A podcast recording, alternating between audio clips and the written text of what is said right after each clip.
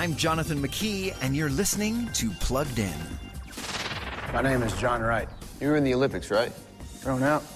Yes, I was. The new video version of The Last Champion tells the story of John, a local guy who became an Olympic hero.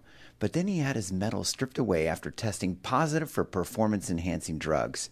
And now, years later, he's returning home to find that sometimes you can find redemption in spite of yourself. If you're looking for a standard issue, squeaky clean Christian film, this movie doesn't quite fit that mold. There's some unexpected violence and profanity to wrestle with here, but it's also a compelling drama that paints a redemptive portrait of forgiveness. So we're giving The Last Champion a 3.5 out of 5 for family friendliness. Read the full review at pluggedin.com slash radio. I'm Jonathan McKee for Focus on the Family's Plugged In.